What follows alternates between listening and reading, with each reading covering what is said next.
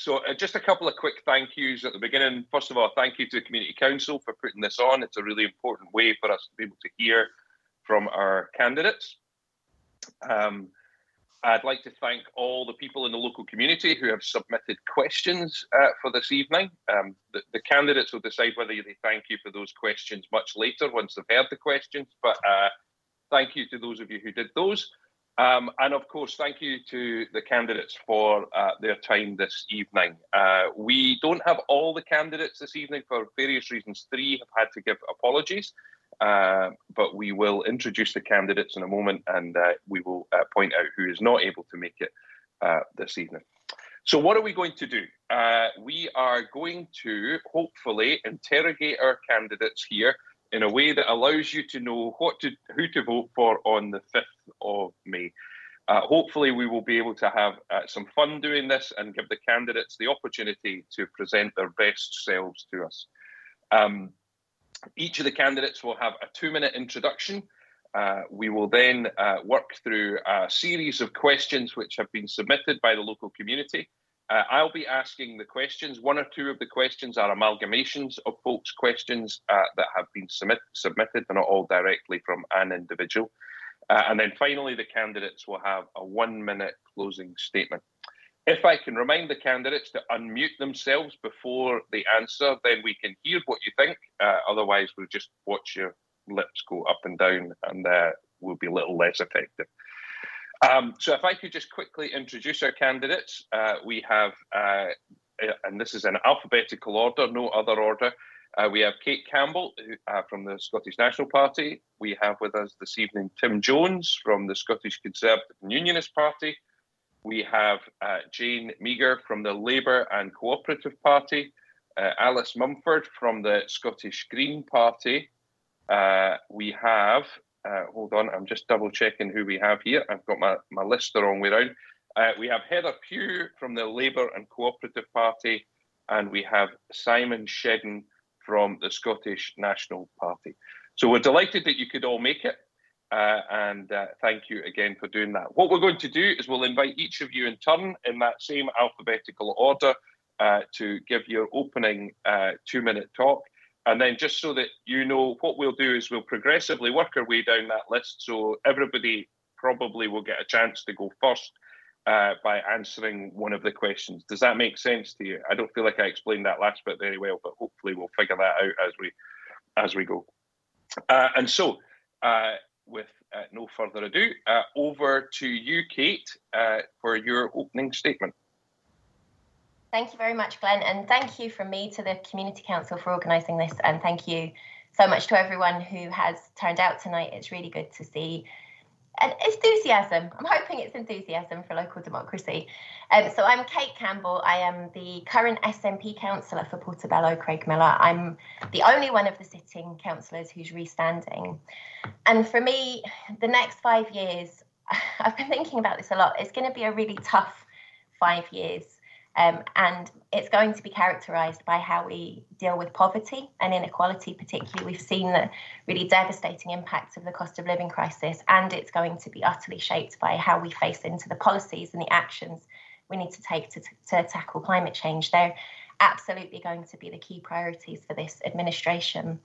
And there are a number of things that we have to do. That local government is the last line of defence for people who are um, most vulnerable in the city. And with the policies that we've seen coming through from Westminster recently, there's an enormous responsibility on us as local councillors to make sure that we are taking action to support, to protect our residents, to do what we can to mitigate those policies. We can't change them, but we can mitigate them um, at local government level, and we need to make sure that we are delivering actions that, that protect people from, frankly, a lot of our residents not just facing poverty but face, facing destitution because of some of the choices that we've seen made recently.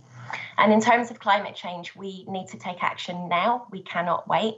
We need to look at our energy policies. We need to look at how we retrofit and manage our buildings, our public buildings, our homes. Um, and also how we manage transport in the city. And that's very key issues, I think, for this community as well. I'm really proud to stand on the SNP manifesto that we've put forward. It's progressive, it's radical, it's bold, and it's utterly deliverable. There's a lot of policies. I don't have enough time in two minutes to run through them, um, but hopefully we'll get to cover them. But there are really key policies like a commuter charge, tackling short-term lets, rent controls. These are really important policies. But the other thing is we're local councillors. And if I've learned anything over the last five years, it's been working with Mary and Maureen particularly and Callum um, to to make a real difference locally. And we've done that by putting party politics to one side and working collegiately. And just yesterday was at the new Castlebrae High School, which was built because we worked constructively together. And there's a number of things we've done with the community council, with community groups, with residents. So if you re-elect me, I will be that collegiate voice for working together constructively for our community.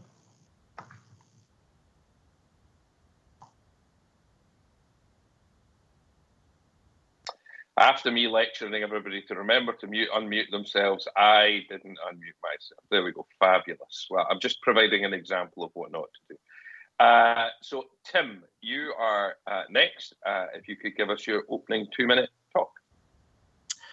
Good evening, everyone, and uh, thank you so much for this invitation to attend the Portobello and Craigmillar Hustings. Um, I um, am a new candidate, so I just thought I'd give a little bit of introduction about myself. Um, my earlier career was spent as a primary school teacher, um, where I was a music specialist. I play the piano. Um, I also developed a great passion for the teaching of reading and writing, and I'm keen, very keen, to bring this experience to my work as a councillor if elected indeed, it was education really which brought me into politics and my passion for it. Um, I then worked abroad teaching English uh, with the British Council in Naples in Italy. I speak Italian. Uh, latterly, I was a financial planning consultant with a major Scottish company in Aberdeen before moving back to Edinburgh in 2000 as a consultant with the same company in customer relations. And I worked at Baileyfield, for several years. And of course, amazed to see the wonderful building that uh, has taken place on that site. Um, let me say one thing about working in customer relations, which I think relates to being a councillor. I worked in customer relations for over 10 years, and it taught me an invaluable lesson, and that is to put people first.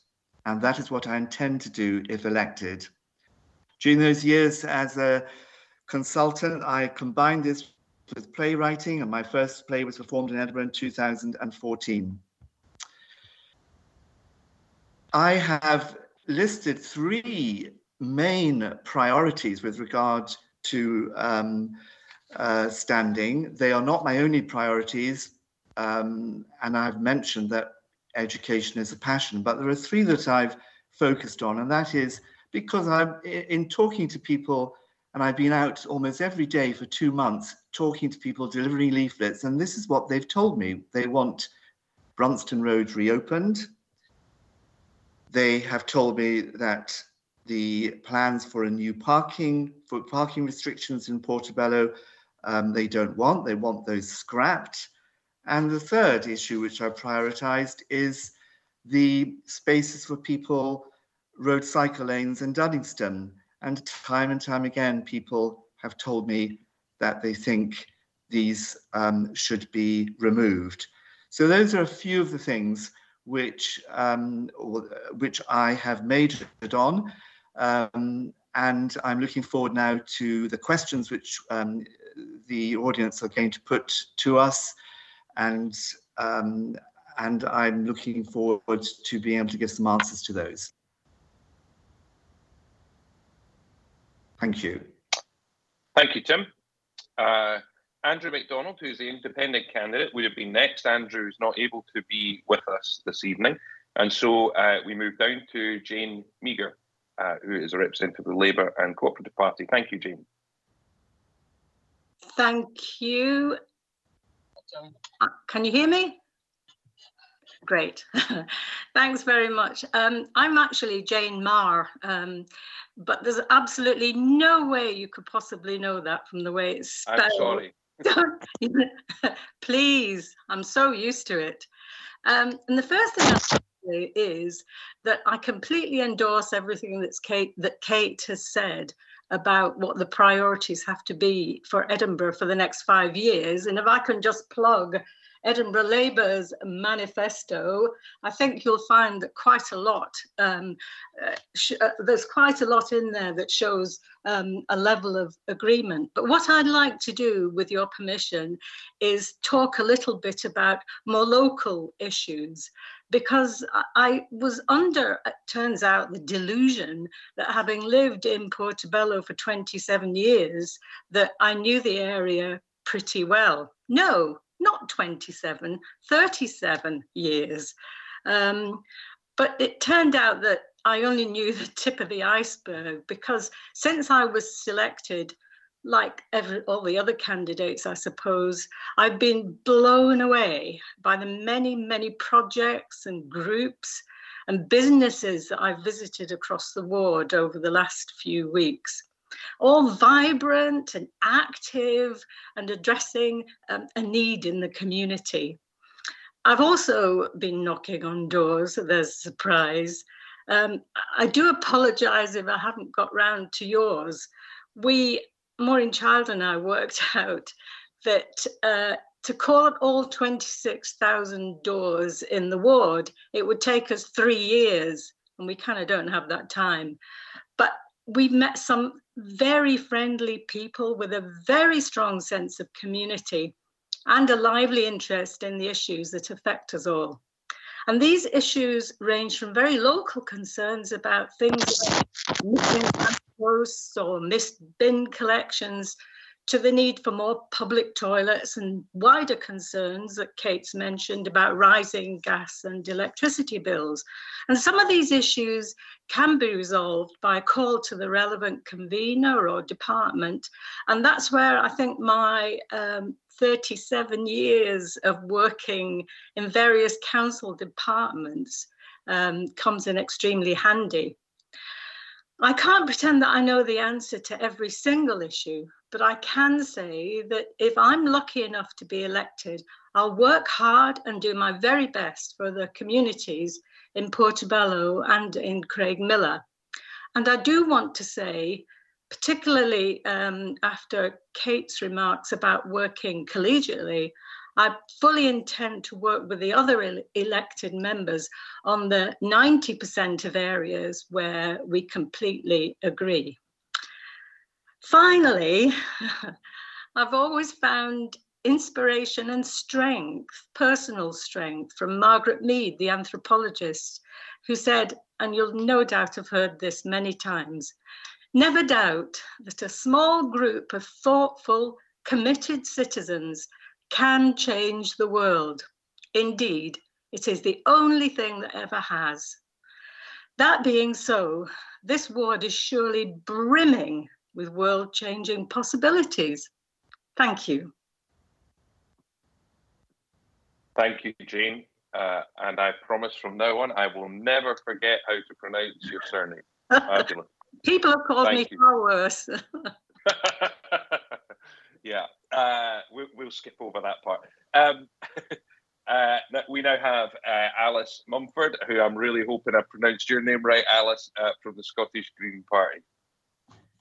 Hi, uh, thank you. Yes, my surname's got a lot easier since the band um, came around. Uh, no relation, but means people know the name. Um, so thank you. I'm, I'm Alice. Um, I'm delighted to be standing for the Scottish Greens. I'm hoping to continue the work of Mary Campbell, who, who Kate mentioned earlier. Um, my background is in climate education and inequalities, and those that sort of sums up the two the two things I'm hoping to um, be working on mainly. And I'm I'm very pleased that uh, most of the other parties are mentioning climate change as a really key priority. Um, it's obviously as the Scottish Greens, we're delighted to hear that that um, is is finally sort of on everyone's agenda. Although uh, yeah. Uh, pretty hard to ignore at the minute, um, particularly living around here. So um, I'm really keen to make sure that Porty works for for everyone. Um, and that means uh, making sure it's a welcoming place for everyone, making sure that we make sure that residents, businesses, visitors all are able to enjoy and get the most out of the amazing place that we're also lucky to, to live and work in. Um, like everyone, I've been having lots of doorstep conversations and um, I've been really distressed by how many people are saying they're not going to vote or saying that they, um, you know, they don't know who to vote for because frankly they have no faith in the system. Um, and I I can really understand where they're coming from. Um, and we also hear people that when I say, uh, what issues do you care about? Sort of say, well, I had someone the other day just said, well, the world being on fire is quite a big one. And it, it does feel like that. Um, the world is really scary at the minute. Um, there's there's huge challenges facing people in their personal lives. We have um, huge global challenges, um, and it's it's really terrifying. Um, and I think that that is really you know having an effect on a lot of people. But that's why I think it's so important that, that, people, you know, I'm really pleased to see so many people here tonight because actually local action and local politics can make a difference to those things. It can make a real difference to people's lives on an immediate level and it can have much wider implications. So um, I'm really excited to talk about those things and hear what the questions are tonight. Similarly, we have a, a big chunky manifesto that I'm hoping to get into. Um, but yeah, really keen to hear uh, what folk have raised for today. Thank you, Alice. Uh, and our next uh, person invited to do your opening talk is uh, Heather. Hi, thanks for pronouncing my name properly. Many people get it wrong, so thank you very much. Um, you can't see from where you're sitting, but I'm actually a disabled person. I'm in a power chair, and um, I'm finding a lot of challenges around the city, particularly since COVID. Uh, as Tim mentioned earlier, the, the spaces for people, the cycle lanes, have been a complete nightmare for disabled people. Um, I know they've helped a lot of the cyclists, but um, if I'm elected as a councillor, I want to see the paper trail because I questioned this with the council, and I was told that they had been and um, spoken to all the disabilities groups in Edinburgh, and I'm a member of three, and I never got consulted on any of this. So it's that kind of thing that really needs to go as a full consultation. Um, I've been spending a lot of time in Craigmillar. Um, I wanted to see for myself if the figures that we're getting through the Poverty Commission, um, that was set up by uh, the Labour leader in Edinburgh Council with the Rowntree Foundation, they actually took it forward. And I was one of the, the local people because I was involved in two charity organisations who then gave a lot of evidence to the Poverty Commission. And spending all this time in Craigmillar, I'm finding out that my work on End Poverty Edinburgh is more important than ever. That things are really bad, that people really can't, as Kate was saying, can't afford to both heat and eat. That they are starting to panic because they know that although it's gone up now and they've got the summer coming on, that it's going to go up again in October and that come Christmas, they're really going to be struggling. They're struggling just now. The um, places for people in um, Craigmillar were telling me the other day, they've got one day a week, they've got food provision. And they were saying where they had 60 members pre COVID, they've now got 600 members. Now, that level of poverty in this day and age in Scotland is disgraceful. And there has to be something that we as councillors can do to make a massive difference to people's lives. It's the kind of thing that, as a staunch trade unionist and an escaped civil servant, um, I did that for almost 30 years. And that whole time I was involved with the union and trying to help people. Um, it's the way I was brought up. My grandmother always helped people, and my mother always helped people. She still does. And it's just the way I want to. When I stopped working for the Scottish Government, I then found a charity work to do. Um, and I would really love to be a councillor and to be able to serve people. Because the number of people that say, I want to be in power, I want to get power, you're not there to be in power, you're there to serve the people. It's what you should be saying is how can I do better? How can I do things to make people's lives better? And that's about all I've got to say. Thanks for your time. That's great. Thank you, Heather. I was just about to cut you off, so you timed it perfectly. Well done. uh, excellent. Uh, um, Jill Riley from the Scottish Liberal Democrats also wasn't able to make it this evening and has sent her apologies, uh, which then moves us down uh, to Simon Clark Shedden uh, from the Scottish National Party. And Simon, I didn't know some stuff has your Simon Clark Shedden and you Simon Shedden tonight, so you can explain to me which one I should use, and uh, and then if you could give us a two minutes, that'd be great. Simon is fine. um, I'm known by both names, so whatever whatever you like. Um, but thank you and good evening, everyone. Um, and thank you also uh, to the Community Council for arranging tonight's hustings. Um, as Glenn said, I'm Simon Shedden. I'm one of the SNP's two candidates for Portobello Craigmillar, and it's an honour to speak to you all this evening. Um, I've worked in this area for about a decade now, um, and so I think I know some of the issues um, that affect people here pretty well. In that time, I've worked on the front line of homelessness, helping people living in temporary accommodation to find settled permanent housing. And I've also worked in welfare rights. And it was my experience in these frontline services that made me decide to get involved in politics and actually to join the SNP. In my work, I saw firsthand the disastrous impact that Westminster welfare reforms wreaked on some of the most disadvantaged people in our community. And it's no exaggeration to say that for families I worked with, those reforms meant cutting back on food so that they could heat their homes. And other people lived with the fear that they could lose their family home that they'd lived in for years simply for having a spare bedroom. Now, in Scotland, thankfully, we had the Scottish Government who stepped in to mitigate the worst effects of those cuts and also to provide some financial support um, that so many of our friends and neighbours needed. At that time, and the reason I decided to join the SNP is that it struck me that for many families in Scotland, it was only the SNP who stood between them, homelessness, poverty, and destitution. As some of you will know, for the last six years, um, I've been Tommy Sheppard MP's senior caseworker and his parliamentary assistant. As well as supporting Tommy in his role, I have helped thousands of people across this ward with immigration, social security, and housing casework. And together with Tommy, we've held UK government departments like the Home Office, the Department for Work and Pensions to account, and we have fiercely advocated for constituents when nobody else would. My experiences in all my in all my work in this area have shown me the enormous difference that politicians and their policies can make to people's lives, both for good and ill. And I am standing for election in order to make the lives of people in this community better. If I'm elected, I will work every single day to improve the life chances and the life experiences of everyone who lives in this ward and across the city, whether or not they voted for me.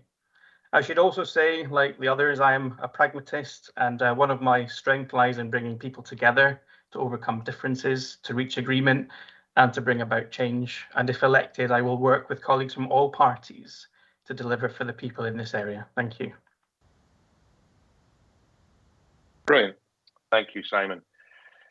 Uh, our final speaker would have been Anne Todd from the ALBA Party for Independence, and unfortunately, she's not able to make it this evening either, and we have apologies uh, from her.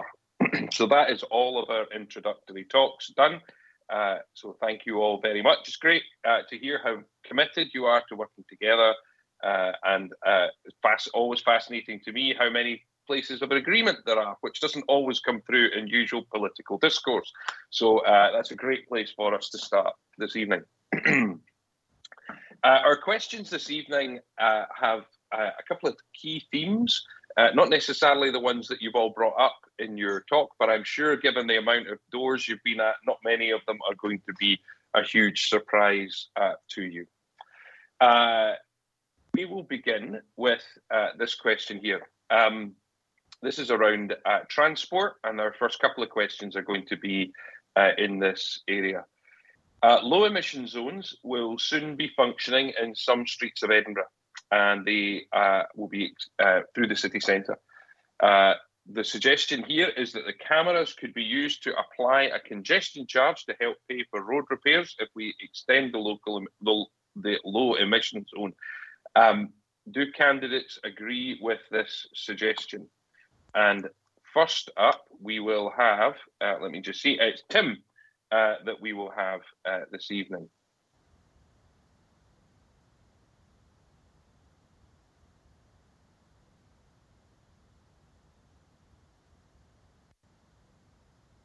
Are you there, Tim?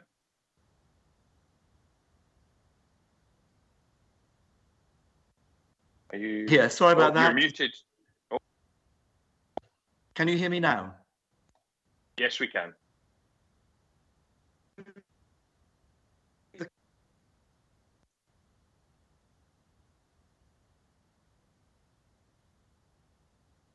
We seem to be having a. I'm having a problem with Tim's audio. Is anyone else? Yeah. Okay. Uh, in that case, what we'll do is we'll uh, pop down uh, to Jane, uh, if you wouldn't mind uh, answering that question first, and then we'll come back Tim, and hopefully his internet's caught up with us. Well, can I first of all thank you for the question? And second of all, say that in principle, I'm very much in favour of low emission zones and also in the revenue that it might bring in order to help us to make real positive changes to the air quality in the city.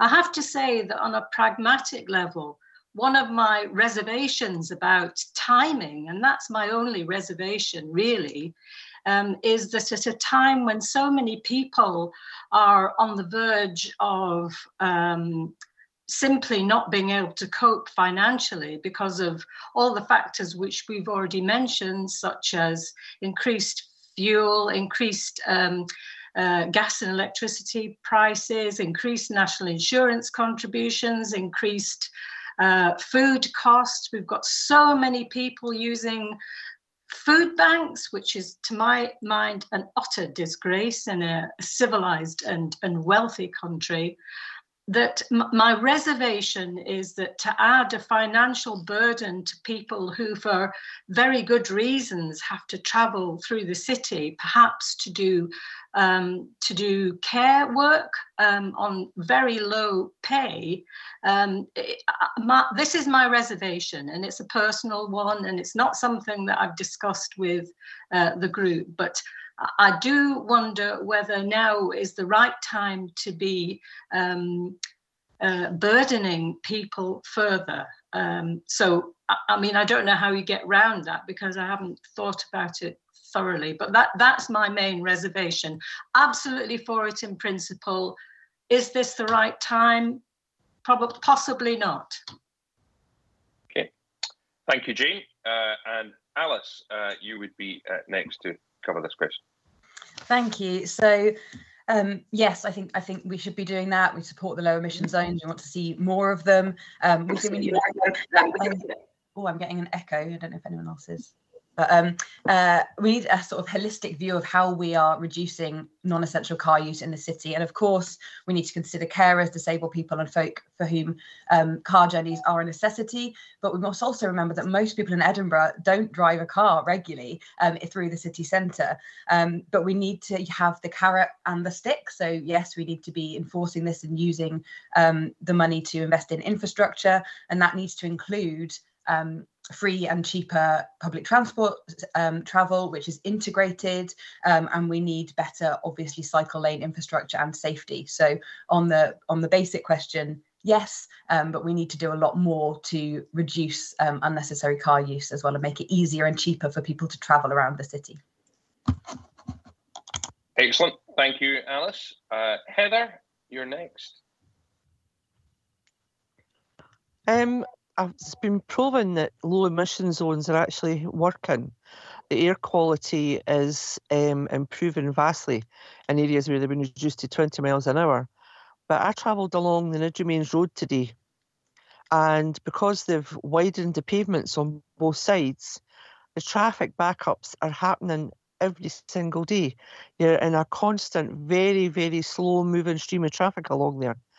And speaking to people in the Thistle Foundation with breathing difficulties are telling me it's gotten worse since the roads have been uh, narrowed and it's now single lane traffic going along there in both directions.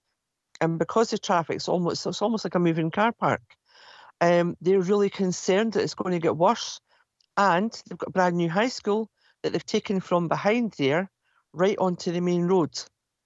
So if the windows in the classrooms are open and the traffic's there sitting there all the time idling, that's all going to go into the classrooms and it's going to make breathing more difficult for the pupils. So I think they need to look very carefully at where they're suggesting low emission zones and what impact it's going to have. Great, thank you, Heather. Uh, and uh, Simon, Um, thanks, Glenn. I agree with a lot of what has been said, and yes, I, I um, support low emission zones. Um, I think, though, just to, to, add a couple of other points that maybe haven't been made, I, I think we're beyond the point of this really being a choice. I think we have to do something to um, reduce congestion in Edinburgh. I'm sure we've all been knocking lots of doors, and it is something that comes up time and time again. People tell me there are too many cars, there is too much congestion. It takes too long to get around the city at the moment. Um, that, that's not even to mention the impact of exhaust pollutants on people's health. So, you know, we, we know that this is the science is quite clear. We need to reduce non-essential car use in Edinburgh. The SNP is committed to introducing a commuter charging zone, which would be the city boundary. So nobody in Edinburgh would pay that. But the money coming from that, the money raised, would go then to improving links between Edinburgh and the the um, surrounding areas. But I do think there seems to be some consensus on this. This is something that I, I, you know, perhaps I wish we didn't have to do, but we're at a point now where we really do have to press ahead and reduce congestion. Thank you, thank you, Simon. Uh, Kate, uh, you're next. It's good when you have two people from the same party, then you're kind of covering the manifesto points. But I'll, I'll continue. So I, I suppose the, the, point is yes, we support LEZs. And yes, a congestion charge or a commuter charge actually is what we're calling it, is in the SNP manifesto. And th- this is a, a boundary commuter charge. So it would be for, we've got a lot of the neighbouring local authorities like East Lothian, Midlothian, building very low density, car driven housing on the perimeter of Edinburgh. And we are, as a ward, particularly affected by this because we're on the edge. Um, so we have all this low density housing, which is designed for people, and they, they advertise it as being part of Edinburgh, but of course people aren't paying council tax here to help us provide services. And then people just think they can drive their cars into work, into the centre of Edinburgh. And what we're saying is we would put in a charge, and this would be fantastic for this ward particularly. It's a citywide policy because the two key areas for us are Niddry Mains Road hmm. and Portobello High Street, and this would prevent people from being able to. It wouldn't prevent people, but they would have to pay a charge to drive in at peak times. So we're saying it'd be peak times. It would be using cameras, um, number plate recognition to do that. We've already said. I mean, this is a it's a new policy, so we have to work out the details. But we have said that we um, would look for exemptions. We know that there's a lot of people in the wider Edinburgh region that use, for example, health services in Edinburgh. We don't want to charge people for coming to hospital appointments, and care workers, for example, are people we would want to apply exemptions for. But we don't want to encourage people to buy big houses on the edge of Edinburgh in car driven estates and think that they can drive into an office in the centre of Edinburgh. And we, as Edinburgh taxpayers, have to pick up the bill for fixing the roads, you know, and we would use that money to invest in public transport and infrastructure, as others have said, um, so that we can improve cycling. We could also look, we want to look at park and rides on the perimeter of the city and then good transport links into the centre. And actually, when you look at, you know, I understand concerns that have been raised about cost of living, but actually that can be more affordable for people if we've got affordable bus fares, we've got good cycle lanes. I think there's probably broad agreement, and I think this is a policy that could be really transformative for Edinburgh, but particularly for our ward. So I hope that we do get support um, across across all of the part, well, most of the parties, shall we say, for this policy, because I think it could be wonderful for SAT. Okay, thank you. And uh, Tim, we'll come back to you and see if we can get you this time. Are you there? I'm here, and I do apologise for that um, interruption. I don't know what happened. Um, uh, the Scottish Conservative position on this is that we want to encourage people to choose lower emission choices. But at the moment, with the geopolitical pressures um, on energy costs, we need to encourage, I think, rather than penalize. And I think we really do want to encourage bus use with more express buses. Can I just say, I sold my car eight years ago um, and you have used public transport um, uh, to do all my canvassing and leafleting. And, um, you know, that's the decision I've made um, because it suits me. And I think we need to encourage people to, um, to consider their car use. But we must recognize also that car use is a necessity for many and that many on lower incomes, the elderly and the disabled, rely on cars and couldn't necessarily afford to replace them right now. So I think pushing more polluting cars outside the city centre is not a benefit for the people of Portobello, Craigmillar, and much more consultation is, um, is required. Uh, thank you, Tim. Leave it in. That's great. That's really helpful. Thank you uh, very much. Um, we will remain in the space, uh, in the similar sort of space with our next question. Um, if I could remind you of the request uh, for uh, crisp and short answers, that would be uh, great. Um, and we'll uh, keep this rolling along and hopefully get to a few different issues. Uh, so this next question is, um, there is a proposed controlled parking zone for Portobello.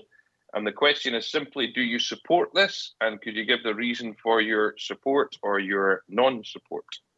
Uh, and uh, well, given so Jane, you had to go first the last time. So Alice, uh, it will be your turn uh, to go first this time. Yes, briefly. Um, uh, I, I, will say a little bit more than that, but because um, the question did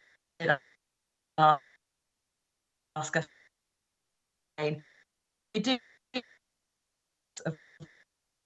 And I, uh, now, is it just me or is Alice also vote her? To, okay, so it seems that whoever answers the first question is cursed. So, uh, Alice, if you just want to wait for your your uh, your um, internet to catch up there, uh, then I'll ask Heather actually to take that question on the CPZ, and we'll come back to you, Alice. I'll be completely honest to say this is the first time I've heard of it. I'm really sorry. So I can't make a position not knowing what it's actually about.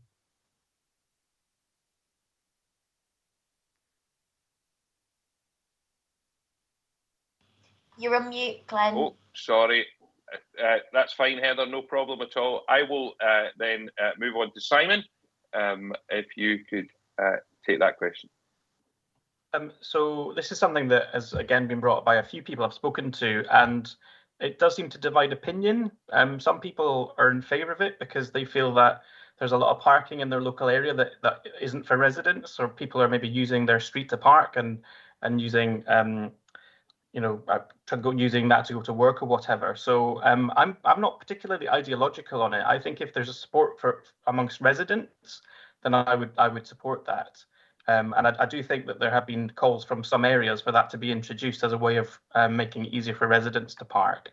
Um, but you know, I, I, would say what what people in an area think is best for them, then I would probably go along with that. Um, I wouldn't want to impose it on an area against the residents' will. Okay, uh, thank you, Simon. Uh, uh, Kate, uh, you would be next.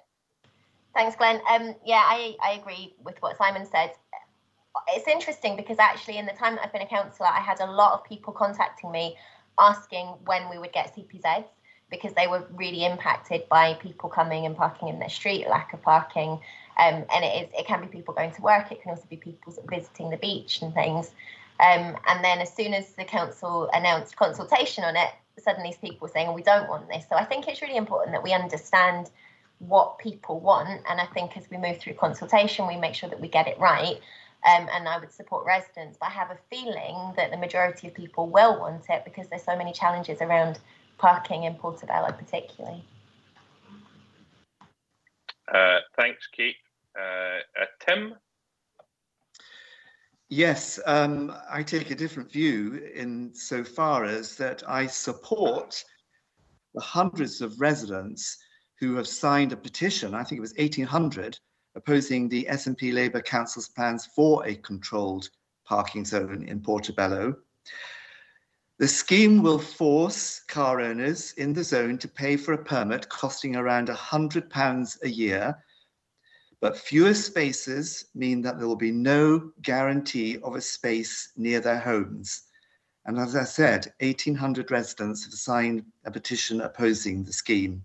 Residents have told me that they oppose these plans. I've spoken to them on the doorstep. That's what they tell me. They don't think there is a parking problem that merits it. And I think rightly they don't see why they should have to pay when they will when there will be fewer spaces and no guarantee they will be able to park near their home. Can I just make one final point? Others to the east of the proposed controlled parking zone are equally concerned because it will just move more parked cars along to their streets. Edinburgh Conservative councillors will only support controlled parking zones where residents want them. The petition evidence to me is clear, and I support Portobello residents in saying no to parking permits. Thank you, Tim. Uh, Jean? Well, in short, we've got a major problem with parking in Portobello, and currently residents can't frequently can't park anywhere near their homes anyway. Um, my view is that given that we know that commuter, commuters coming into the city are likely to increase, and looking at the shortage of space for everybody, including, I have to say, visitors, and I'll maybe say something about that um, a bit later on, uh, residents have to come first. Um, and finally, I completely agree with what everyone has said about consultation. My take on it isn't quite the same as Tim's. Um, because that's not the message that I'm getting. But let's leave it to the people. Let's see what local people want and let's act on that. Thank you, Jane. Uh, and Alice, back to you. Now that you're not first, it'll work perfectly fine. Thank you. Well, fingers crossed. Hello. Yes, is that better? Yeah. Um, great. So I'll just be very brief, but I think weirdly I agree with Tim on one thing that if they are happening, you know, if they when something happens in one area of Edinburgh, it has knock on effects on others. And that's why we need this holistic view and to understand the impacts of doing one thing in one, one area. Um, so, yes, of course, we need consultation. But we also need to understand that it, if it's happening in places, that will have a knock on um, knock on impact. Um, and I also think we there are simple things we can do alongside uh, the the um, the parking charges and control parking zone. Really simple things like signage for visitors coming in. I don't blame people for parking all up regent street because there's no car park signed if you're coming in. Looking at people have told me there's not a taxi rank. Looking at things like a porty park and ride. You know trying to break down this idea that some folk in edinburgh have that porty is is is really far away and difficult to get to and actually encouraging people to leave the car at home is equally as important. Uh, brilliant Thank you, Alice. That's great. Uh, that that is everyone. Yes. That...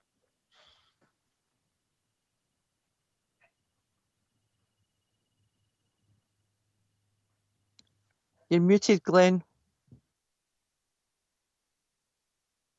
Two years and a bit on this thing, and I still can't remember to press the unmute button. My wife wishes I was fitted with a proper one in real life, but anyway. Uh, we're going to shift gears just a little bit here. Um, this one, uh, this question uh, is really about our infrastructure and how we use it here in Portobello. So the Portobello Promenade and the beach are an invaluable public resource enjoyed by many. How will you ensure that further privatisation of this and other public space does not take place? Did you catch that question? You want me to repeat it? We all so the Portobello Promenade and Beach are an invaluable public resource enjoyed by many. How will you ensure that further privatisation of this and other public space does not take place? Uh, and I believe, uh, well, Jane, you had to go. Uh, yes, Jane, you went first last time, didn't you? So uh, we should. Uh, Alice, you can go first this time. Okay, I hope the curse of going first doesn't kick in. Um, so yeah, as I've said, I think I think we need to figure out a, a, balance on the prom, and it's something we've we've all heard loads of loads of times between residents, visitors, and businesses. Um, and I am really concerned about you know the encroaching on public space and the impact that has for um, people with buggies, wheelchair users, folk wanting to enjoy the prom.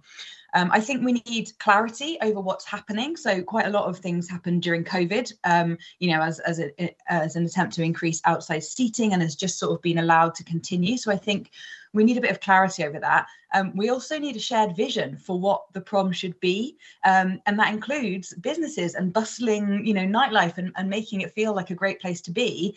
Um, but the considerations of people that don't want to see that, um, and I think we need we need this shared idea and, and a set of principles really for for how we make decisions. So obviously we make sure that they don't um, they don't impact negatively on on certain groups, um, and all decisions should be made in that way.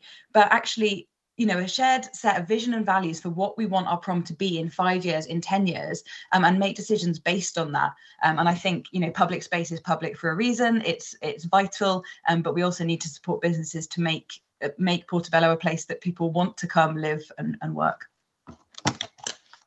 Excellent. Thank you, Alice. Uh, Heather. Um, public spaces. To me, they're really important. There are a lot of families live in tenements and flats and tower blocks. And Portobello Beach is it's like the wee trip to the seaside. It's somewhere they can take the family, the kids can have fun safely, the parents are there, the beach is well looked after. Um, I know there are people litter picking there just about every week um, and keeping it clean for everyone. But there are, I know there are those who would spoil that, um, and they leave rubbish lying about and barbecues and whatever else. So that kind of thing needs to be watched and looked after. The people who live there, they've obviously bought their houses so that they've got access to the beach as well. So their space needs to be respected as well as visitors and people coming from far and wide.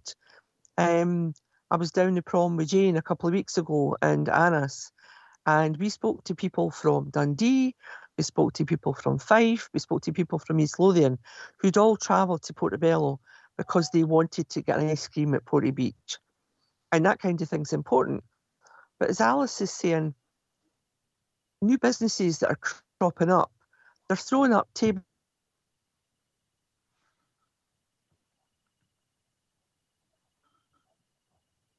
And now it seems like Heather's been struck by the curse.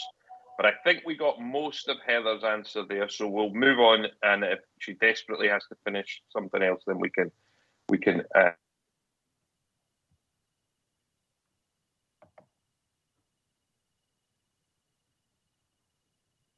No, you can't hear me. Uh, none of that you heard, did you? Uh, so I think Heather's got stuck. She's got the curse now, and so we'll ask uh, Simon to carry on with answering this question around public and private space on the prom. Okay. Thank you very much, Glenn. Um, and it's a really good question, and I think it's um, a really important question. Um, it's clear to me that Portobello has become, just as Heather said, a, a destination for people not just within Edinburgh but from outside of Edinburgh, and that is great for the area. Um, there is a real buzz about the place, and I think there's lots of benefits to the community. But it does need to be balanced, as Alice said. You know, we we can't have businesses encroaching on public space um, without that being properly regulated and properly licensed. So um, I understand that measures were taken during the pandemic to support businesses and to allow them to um, to keep trading, and that was really important at the time. But I think that now what we need to do as we're coming out of restrictions is we need to have a more strategic approach we need to look at what we want the prom to be and how we balance the needs of businesses, visitors, um, and residents.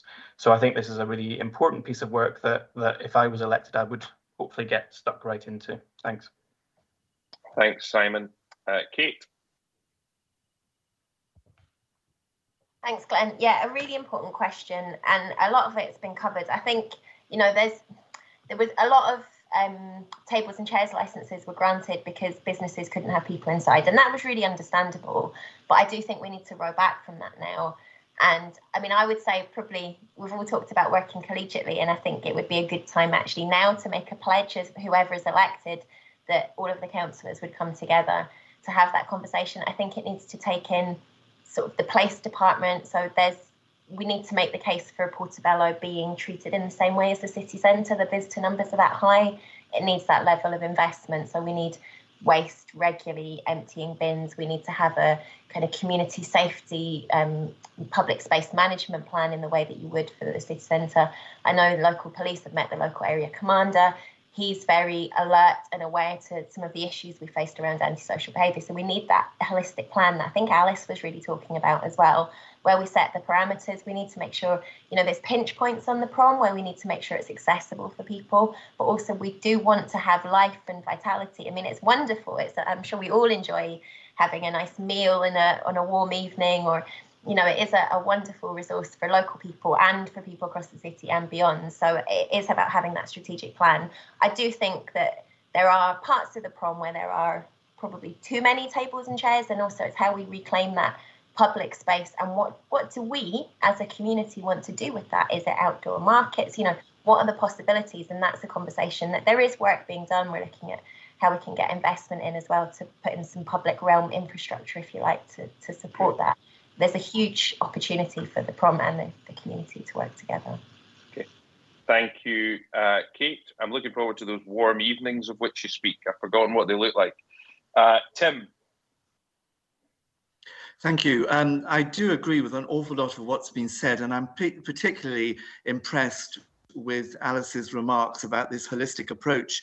In fact, I've been chatting regularly to um, a resident in Bath Street and she's keen to get the community together on a cross party basis to think pragmatically and creatively about what can be done. They've got a particular problem with the businesses in that street because.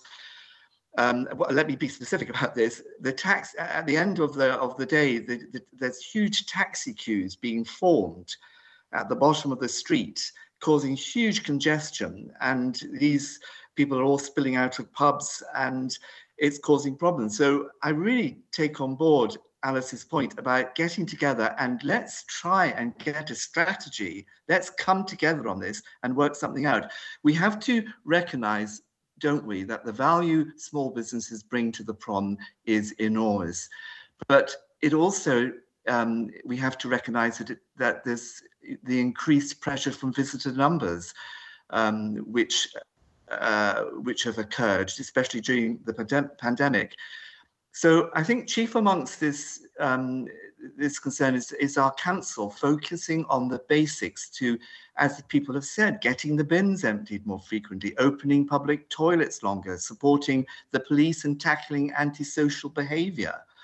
We, we sh- should be proud that so many independent businesses want to set up in Portobello. I think that's wonderful. It's such a wonderful experience when you walk along the prom now. And um, and we must also work to ensure, I think, that um, uh, the pub, that this space is protected and respected. Thank you, Tim. Can I uh, have I just got one more point yeah, to make? Can I just can I just say one more thing? Very. Hiya, short. how's it going? We, got, we got a rogue person. Right. Thank you. Uh, Tim, very quickly, your final point. That um, our policy manifesto says we are committed to getting the council focused on cleaning up the city, and that obviously includes Portobello. Great, thanks. Jane. Well, I think agreement has broken out here, so uh, sorry to disappoint. Uh, the only other thing I would say, I certainly agree we need a holistic appro- um, approach in many ways, including, and I have to say this is a bit of a, a passion, as we now say, of mine.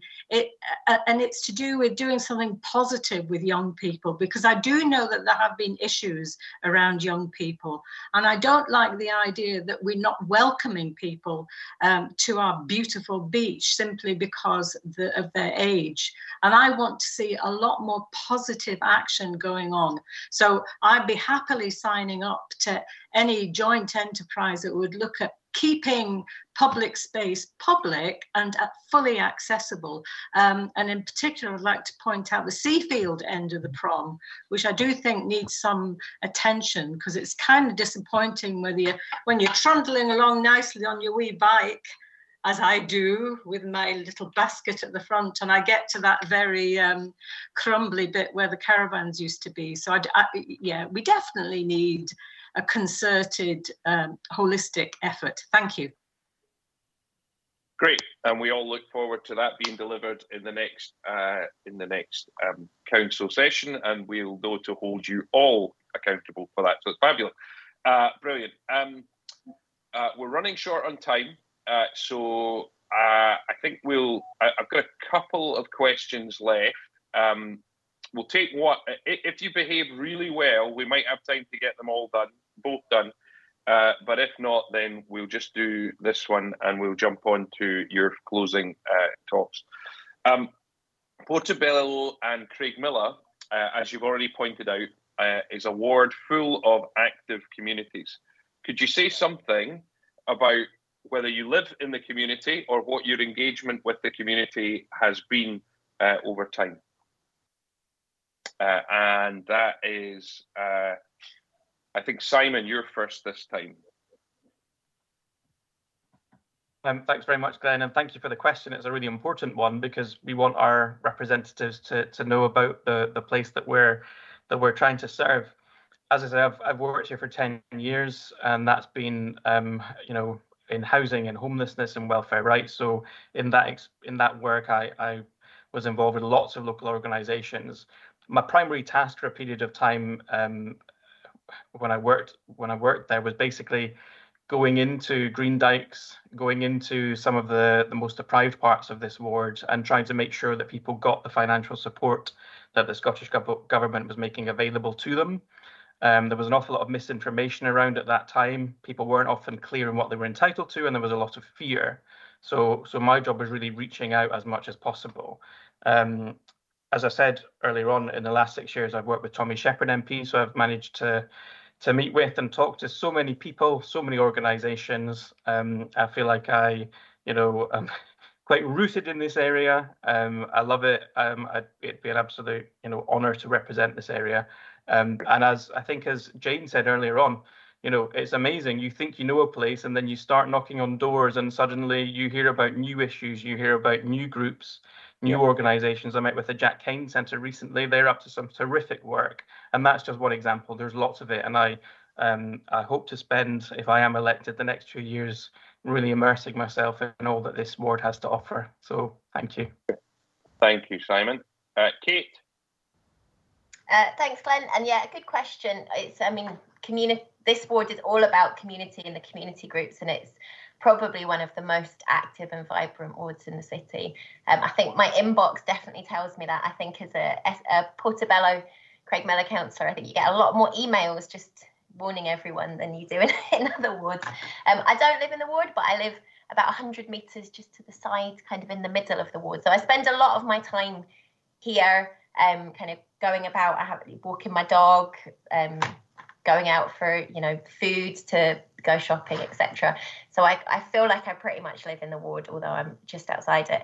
In terms of community groups like oh it's just it's there are so many organizations and there are so many different things happening. And as a councillor it's one of the greatest privileges that you have to be involved. So um, you know, the, the various community centres like the Jack Kane, like Sandy. So as a councillor, you're kind of de facto on the board of these organisations. So you get to go and see the great work that they're doing. Um, whether it's you know organisations like the Thistle, um, Mary Moran and I have been doing the Kilt Walk together for the Thistle for the last few years. Um, so that's been you know again a really really important organisation. I mean, there's so many organisations across the ward, and part of your role as a councillor is to support them, support them when they need it, and be aware of that, and and build those relationships, and and kind of understand where you can intervene to to make a difference for the community. Brilliant, thanks, Kate. Uh, Tim, uh, you're muted, Tim. Yeah, you're still yes, muted. yeah. That's that's me now. Okay. Um, um, although I don't live in uh, Portobello. I have worked in uh, Portobello. As I said, I worked at uh, Bailey Field and um, I used to pop into the centre all the time to frequent that um, particular shop. I won't mention it, that sells, I think, the best Scotch pies in Edinburgh. And I went and had one the other day and I couldn't believe the price. It was 89 pence. I said to him, that's very cheap. He said, oh, well, shall I put the price up? I said, no, no, that, that's fine. But joking apart, um, my, um, if the two things that I think are really important in my role as, as a prospective councillor would be education and culture. Um, I've already mentioned that I'm um, a playwright uh, um, and have um, had my uh, uh, my first play performed in Edinburgh. But I'm very excited about the prospects for Portobello Town Hall and Bellfield and the Scottish Chamber Orchestra in Craigmillar. So um, I think these um, cultural possibilities are excellent, as well as being theatre to Bellfield. Great. Thank you, Tim. Uh, Jane? Now, this is tricky because you're asking me to remember over 36 oh. years. Come on. Um, so I've lived in Portobello for 36 years. My children went to local school, so I was active in making barely edible things for the PTA, for um, uh, for, for school fairs at Towerbank. They used to be wonderful. Um, I'm very involved in the Portobello Book Festival. I've met lots of fabulous authors and people. I've chaired sessions. It's been fantastic, hugely popular. Um, I've got what I believe to be the oldest book group in Portobello that a friend and I set up. We've been meeting for 18 years, we think, but again, we've lost track. Um, I delivered leaflets for Bellfield when that was all being set up. Uh, during the pandemic, I delivered supplies and newsletters to St. John's parishioners. Um, I'm not a Catholic, but I love the work that, that that church do, and I've been helping out quite a lot, including um, working uh, um, cooking and providing meals for people who are homeless with Bethany. And just as an aside, that's given me a fantastic insight into homelessness and its causes and, you know, how easy it is for people to fall into it. I know, I know, I know. I'm just about to finish and I've been helping out with the local garden and I can sing at the drop of a hat. And so I've been working with the community children's choir. Brilliant. Thank you, Jane. You got it all in. Uh, no. Alice, uh, uh, to you. Thank you. I'll be very brief. Um, I live in Leith, just on Great Junction Street, so I cycle through to Porty uh, most days. I work um, at Tribe. Um, I rent a desk there um, for some of the freelance work I do um, everyone's mentioned all the amazing community groups. Um, I've, I've mainly watched with admiration as people have set things up. So um, my friend started Edinburgh Food Social in Craigmillar, working on um, internships for, for young chefs. Um, I was involved in planting some trees in Craigmillar Wee Forest, um, in chats uh, with folk about reigniting Porty Pride at the minute to try and get that that happening again. So yeah, I will I will leave it there because I can see Glenn, you've got the pained expression of a chair who wants to move on. oh, on. I'm sorry. I, no, oh, I'm excited. Quite right. Quite right. Thank you. Uh, excellent. Um, Heather, do we do we have you back with us, Heather? I am. I am really sorry. I've oh, had network issues. Oh. So could you possibly repeat the question, please? I didn't even get to finish the last one. Oh well, I think we got the sense of what you were saying the last time. We we heard right up to the end, but the, the, on this question uh, specifically is um, Portobello and Craigmillar is a ward full of active communities. Uh, one of the ways you would know that is living here. The question was, do you live in or are you, how are you engaged in the ward? Um, I lived in Greendykes. I actually lived in Greendykes House for seven years, and I would really like to move back into the area. I live in Royston just now, so I'm at the other side of the city. Um, but I'm in a house unsuitable for my disabilities. So I would really hope to get a house back in the Thistle Foundation if possible. Um, I have been spending a lot of time at the archive at Craigmillar now and helping them with their photo digitisation project. I have been spending a lot of time at the um, Places for People and I'm taking part, I've been given a great honour. Um, I'm a stitcher, is one of my hobbies. So I've completed a small piece of the Craigmillar tapestry and now that they're satisfied that I can actually stitch, they've asked me to lead on a whole panel about the 1920s in Craigmillar Ward. So I feel really honoured to be doing that. Um, I'd like to get more involved with the community. I spent some time with the community gardeners as well, not as much as I would like, but some of their stuff's at a great height for people in power chairs. So they've made sure that everybody can be involved in it. It's great. Um, and all these other places are really accessible. I'm really happy about that. just to finish what I was saying about Alice was saying about um, changing the way things are at the beach. As soon as you put tables and chairs up, you're disadvantaging blind people and people with sight difficulties. That was all I wanted to say at the end of that one. That's that's really helpful. Thank you, Heather.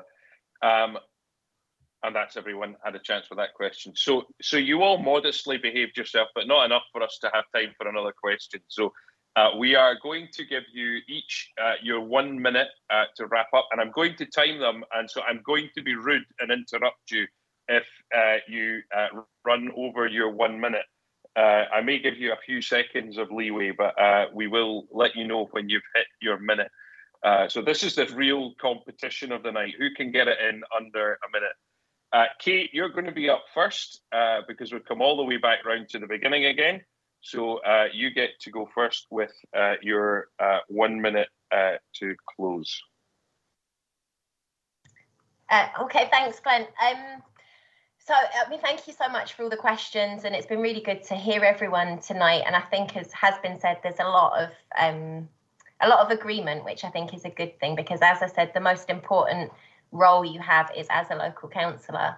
Um, and there's so much. I mean, there's just not enough time to cover all of the local issues that you want to and all of the, the citywide issues. But I think for me, the really important thing is that we are going to be, as I've said, it's going to be a really challenging council term. Um, we're coming out of recovery from the pandemic. We don't really know the full impact of Brexit. We've got the cost of living crisis. It's going to be really hard, and we need to have councillors who are prepared to work really hard to make difficult decisions and make brave decisions because it, we won't get through it unless we are making taking difficult decisions but also working together to take everyone with us and i think the snp and me personally we and simon as well of course have the policies that we need to to get us through this that's to, your one minute. I tried i failed glenn. But yeah there's there's a lot to do in the next five years. Great. Thank you. Tim, you're next for your minute. I am passionate about Portobello and Craigmillar. For the last two months, I've been in Portobello and Craigmillar every day, bar Sunday, um, leafleting, meeting people. Um, I believe that serving the local community is the main role of a councillor. It's been said already tonight.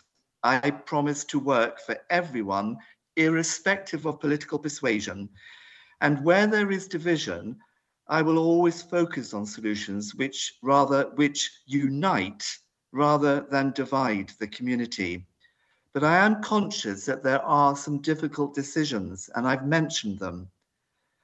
And I've listened to both sides. And I just finally want to say, and it would it would be remiss of me not to say this. Some people are using the word time and again about the SNP Labour count that the SNP Labour Council are ignoring them. They say it's unfair how they're being treated, and it's that's that, your minute. Um, that sentiment has driven my priorities. Thank you. Thank you, Tim. Uh, and uh, next we have uh, Alice. Thank you. Um, I've popped my um, email and, and social media details in the chat there, and please do send any questions we didn't get round to because I, I would love to hear them. Um, I will I will finish, I think, just talking about a community and the power of community consultation, which I think we've all mentioned a lot, but I, a lot of work needs to be done by the council to make that possible. Um, and community councils are a key point for that. And I, and I know there's been lots of conversations that I've had with folk here about actually how can we empower communities and community councils to do the things they want to do to represent the communities and we need investment in that we need to make it more accessible so that people can get involved and they don't have to be doing it you know after full days of work without any care costs provided um, so i think that if we're if we're serious about that and i think we all are we need to be resourcing community councils and community groups to bring about those changes and consultations we want to see thanks Thank you, Alice. Uh, I didn't need to give you a warning. That uh, we appreciate that. Uh, and uh, Heather, you have your one minute. You missed Jane. So I did. I got it in the wrong order. Look at that. Oh, so it's over to you, Jane, for your one minute. Thank you, Heather. Okay, two things. One is that uh, we need to fight for good quality education and youth work to support young people to achieve the future they deserve after they've borne so much to protect the rest of us during the pandemic. The second is that we're facing one of the biggest global challenges, the climate crisis. We've already mentioned this, of course, all of us have. We can't leave this to one political party. We have to work as a group, and I pledge to do that. Finally, it's been fantastic, actually, although I was terrified of this. It's been really good to meet you all virtually. And I really hope that if you see me in the street, um, you will say hello because, of course, um, I can't see everybody who's here. But thank you so much for this opportunity. It's not been anything like as scary as I thought it was going to be. Thank you. Brilliant. Thank you very much. Uh, and so now it, it is your turn now, Heather. I'd like to put a plea out to all the people of Portobello and Craigmillar who are listening or who may pick it up on the podcast whoever you're voting for, please vote. I don't think there are enough people. I'm hearing lots of people saying, I'm not voting, there's no point. Women died to give you the vote. Please vote. It's particularly annoying if it is a woman that said that they're not going to vote, they can't be bothered. As soon as you open your door, everything that you're affected by clean streets, street lighting, safety for coming home at night in the dark, transport, your bucket's getting lifted. All of that's impacted on by the council. And hopefully, we as councillors will be able to make a difference to people's lives because that's what I'm here for. Thank you. Brilliant. Thank you so much, Heather. Uh, and that leaves us uh, to finish out our evening with Simon. Um, thank you very much, and thank you to everyone who's come along tonight to hear us um, answer your questions. I see from the chat that I didn't answer whether I lived in the ward. Um, I live just outside the ward at sort of Lochend, uh, just off Lochend Road. Um, so just to finish, I would just like to say that five years ago, the SNP was given the privilege of leading the council administration for the very first time. The challenges that have been thrown at all of us since then have been unprecedented, and as we get back to living without the restrictions of the pandemic, I think we've got a real opportunity to change Edinburgh for the better. The SNP has a bold vision and the right priorities to make sure Edinburgh comes back fairer, greener, and stronger than it was before. If you haven't already looked at our manifesto, I'd encourage you to do so. As my colleague Tommy Sheppard MP said recently, in it you will find the most progressive set of proposals ever put forward by any party in Edinburgh with a realistic chance of being able to put them into practice.